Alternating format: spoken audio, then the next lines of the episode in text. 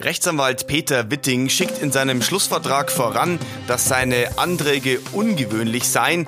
Dessen sei er sich bewusst. Aber das Verfahren gegen seinen Mandanten Joachim Wohlbergs sei auch ungewöhnlich. Verteidiger Michael Heitzmann sieht zudem einfach nicht, wie sich sein Mandant, Ferdinand Schmack, strafbar gemacht haben soll. Sie merken schon, die Plädoyers der Verteidiger standen in dieser Woche an und wir sprechen darüber.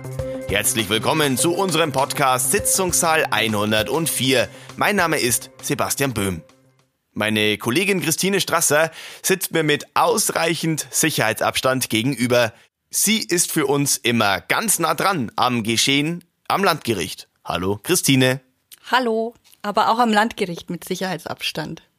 Ja, klar. Weil du Natürlich. sagst ganz nah dran am Geschehen. Also ganz nah dran mit Sicherheitsabstand, Ja. wie es halt so ist in Genau. diesen Zeiten.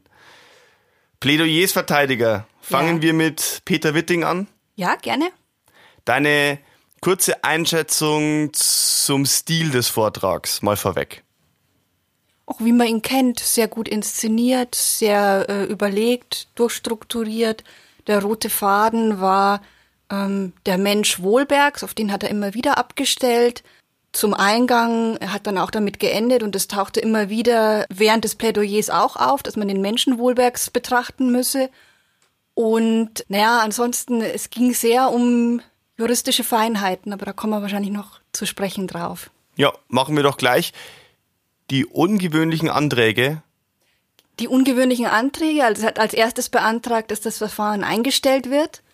Wieder mal, muss man sagen, aber da bleibt er eben seiner Linie treu. Er ist der Meinung, dieses zweite Verfahren hätte nicht eröffnet werden dürfen. Und man muss sagen, das wird auch mal eine wichtige Rolle im Hinblick auf eine Revision spielen. Insofern ist es ähm, jetzt nicht verwunderlich, dass er diesen Antrag gestellt hat. Falls diesem Antrag nicht entsprochen wird, beantragt er Freispruch für seinen Mandanten in allen Punkten. Und falls wiederum dem nicht entsprochen wird, dann sagt er, das Verfahren muss eingestellt werden und diesmal mit dem Hinweis, dass es Verstöße gegen das Gebot eines fairen Verfahrens gab. Warum sieht er denn ein unfaires Verfahren? Da geht's um diese alte Thematik, unter anderem falsche Verschriftung abgehörter Telefonate und das Vorgehen der Ermittlungsbehörden. Im Kern dieses Plädoyers stand, dass er seinen Mandanten für unschuldig hält. Das hat er auch lang ausgeführt, warum er zu dieser Ansicht kommt. Da kommen wir gleich nochmal dazu.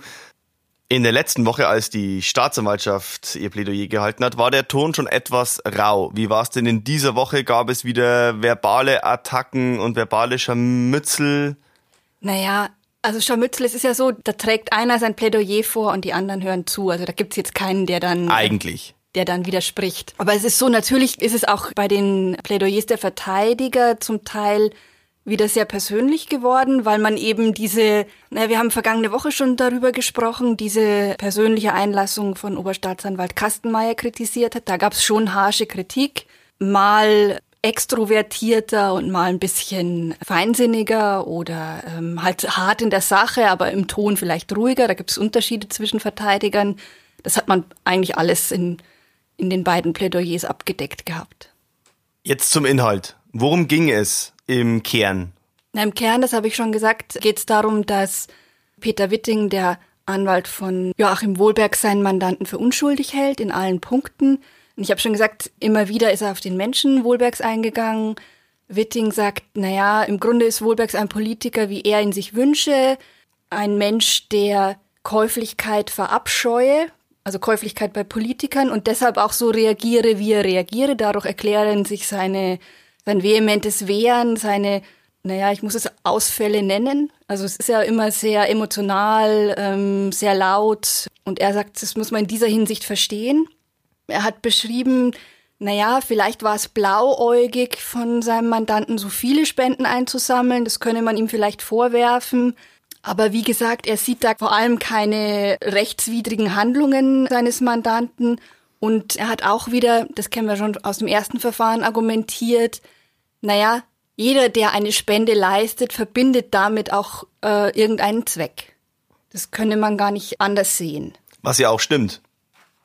Ja, der Zweck ist das eine, es geht halt darum, will man eine Partei oder einen Politiker jetzt abstrakt unterstützen oder geht es konkret darum, dass man als Zweck damit verbindet, der setzt sich jetzt für mein Projekt ein. Das ist ja so diese. Und eben genau das ist eben so schwierig zu beweisen zu beweisen und auch die Rechtslage ist, ähm, also das sagen viele Juristen, dass es halt sehr, also dass da sehr viel Interpretationsspielraum ist. Es geht in dem Verfahren ja immer wieder um eine Entscheidung des Bundesgerichtshofs aus dem Jahr 2007, genau.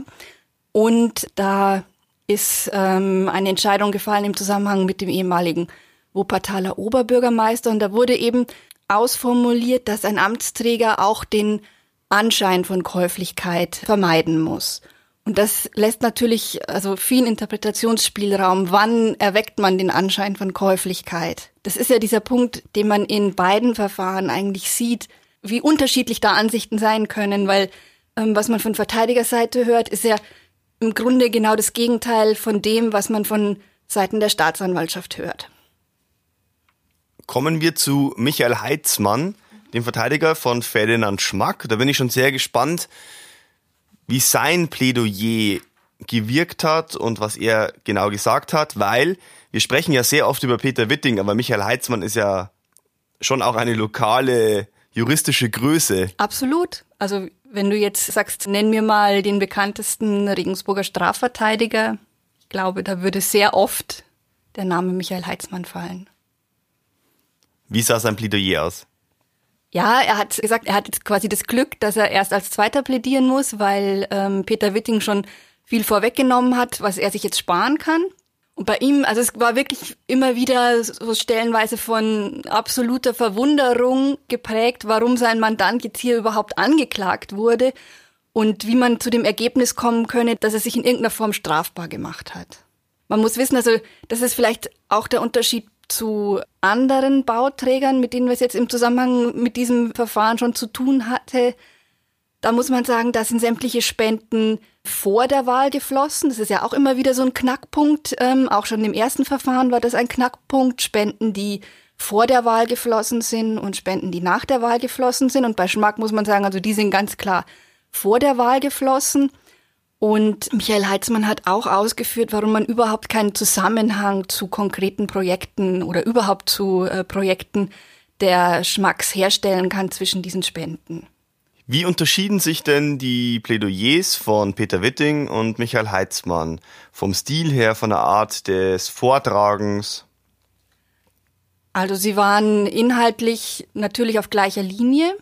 Wenn du jetzt nach dem Stil fragst, naja, Michael Heitzmann ist jetzt nicht unbedingt weniger scharf in der Kritik der Staatsanwaltschaft gegenüber, da ist er schon auch sehr deutlich, aber er trägt das alles halt nicht so emotional vor wie Peter Witting. Aber die Plädoyers haben sich schon über mehrere Stunden hinweg gezogen, oder? Weil wir sprechen jetzt kurz und knapp darüber, versuchen das zusammenzufassen. Ja.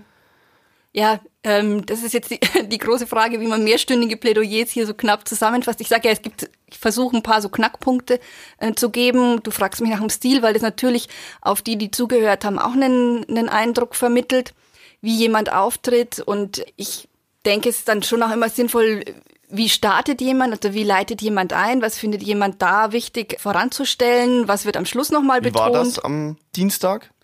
Am Dienstag war es so, dass Michael Heitzmann an die Prozesseröffnung erinnert hat.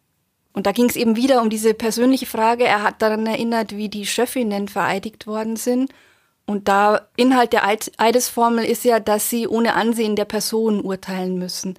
Und das kann man jetzt natürlich wieder vor dem Hintergrund dieser Diskussion verstehen oder muss man verstehen, wie persönlich darf man die Schöffen in einem Plädoyer ansprechen, wie persönlich darf ein Staatsanwalt werden.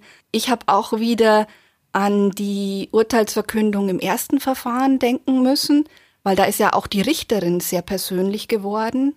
Da kann man sich jetzt fragen, da gab es von Verteidigerseite keine Kritik an diesen sehr persönlichen Worten. Und jetzt beim Staatsanwalt ist die Empörung ja sehr groß. So, jetzt sind die Plädoyers der beiden Staatsanwälte und die Plädoyers der beiden Verteidiger abgeschlossen. Was fehlt denn jetzt noch auf der Zielgeraden dieses Prozesses? Jetzt fehlen noch die letzten Worte der Angeklagten. Die stehen zwingend immer am Ende eines Prozesses. Da wird es jetzt so sein, dass Ferdinand Schmack den Anfang macht. Am 27. Mai werden wir das hören. Fängt dann ungewöhnlicherweise mal am Nachmittag an, um 13 Uhr geht's da los. Und für Joachim Wohlbergs ist als Termin für das letzte Wort der 9. Juni vorgesehen. So wie ich das verstanden habe, will er auch den ganzen Tag nutzen, um seine Position und seine Perspektive darzustellen. Darüber haben wir ja auch schon gesprochen, auch im ersten Verfahren. Das ist wichtig, dass ein Angeklagter da am Schluss nochmal seine Perspektive einbringen kann und auch gehört wird. Und er hat auch sehr umfassende Möglichkeiten, sich da zu äußern. Also er darf auch Kritik üben. Ähm, das ist der Raum, wo es wirklich darum geht, die Perspektive der Angeklagten zu hören. Ja, dann würde ich sagen, haben wir für heute alles besprochen, alles abgehandelt. Mehr oder weniger. Sehr gut.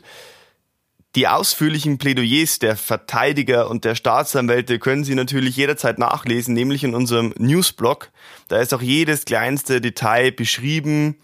Wie gesagt, wie die Berichterstattung gliedert sich in verschiedene Bereiche auf. Du hast den Newsblog angesprochen und da geht es eben darum, möglichst viel zu dokumentieren. Da kann man sich wirklich reinfuchsen in das Verfahren. Ich fange da auch nicht groß Anteile zu verschieben, deswegen ist es manchmal halt auch ein bisschen unverständlich oder man muss sehr in der Materie drin sein, weil in so einem Plädoyer da geht ein Verteidiger dann, zu, oder genauso wie die Staatsanwaltschaft, dann werden E-Mails durchgegangen, Telefonate und es kommt wirklich auf Details an. Das können wir hier im Podcast nicht alles im Einzelnen ähm, durchbesprechen. Aber Podcast, Newsblog, Artikel, alles auf mittelbayerische.de zu finden. Genau. Für jeden ist was mit dabei. Hoffen wir. Danke, Christine. Gerne. Für deine Einschätzungen und wir hören uns wieder nachdem Ferdinand Schmack gesprochen hat. Genau. Bis dahin bleiben Sie gesund.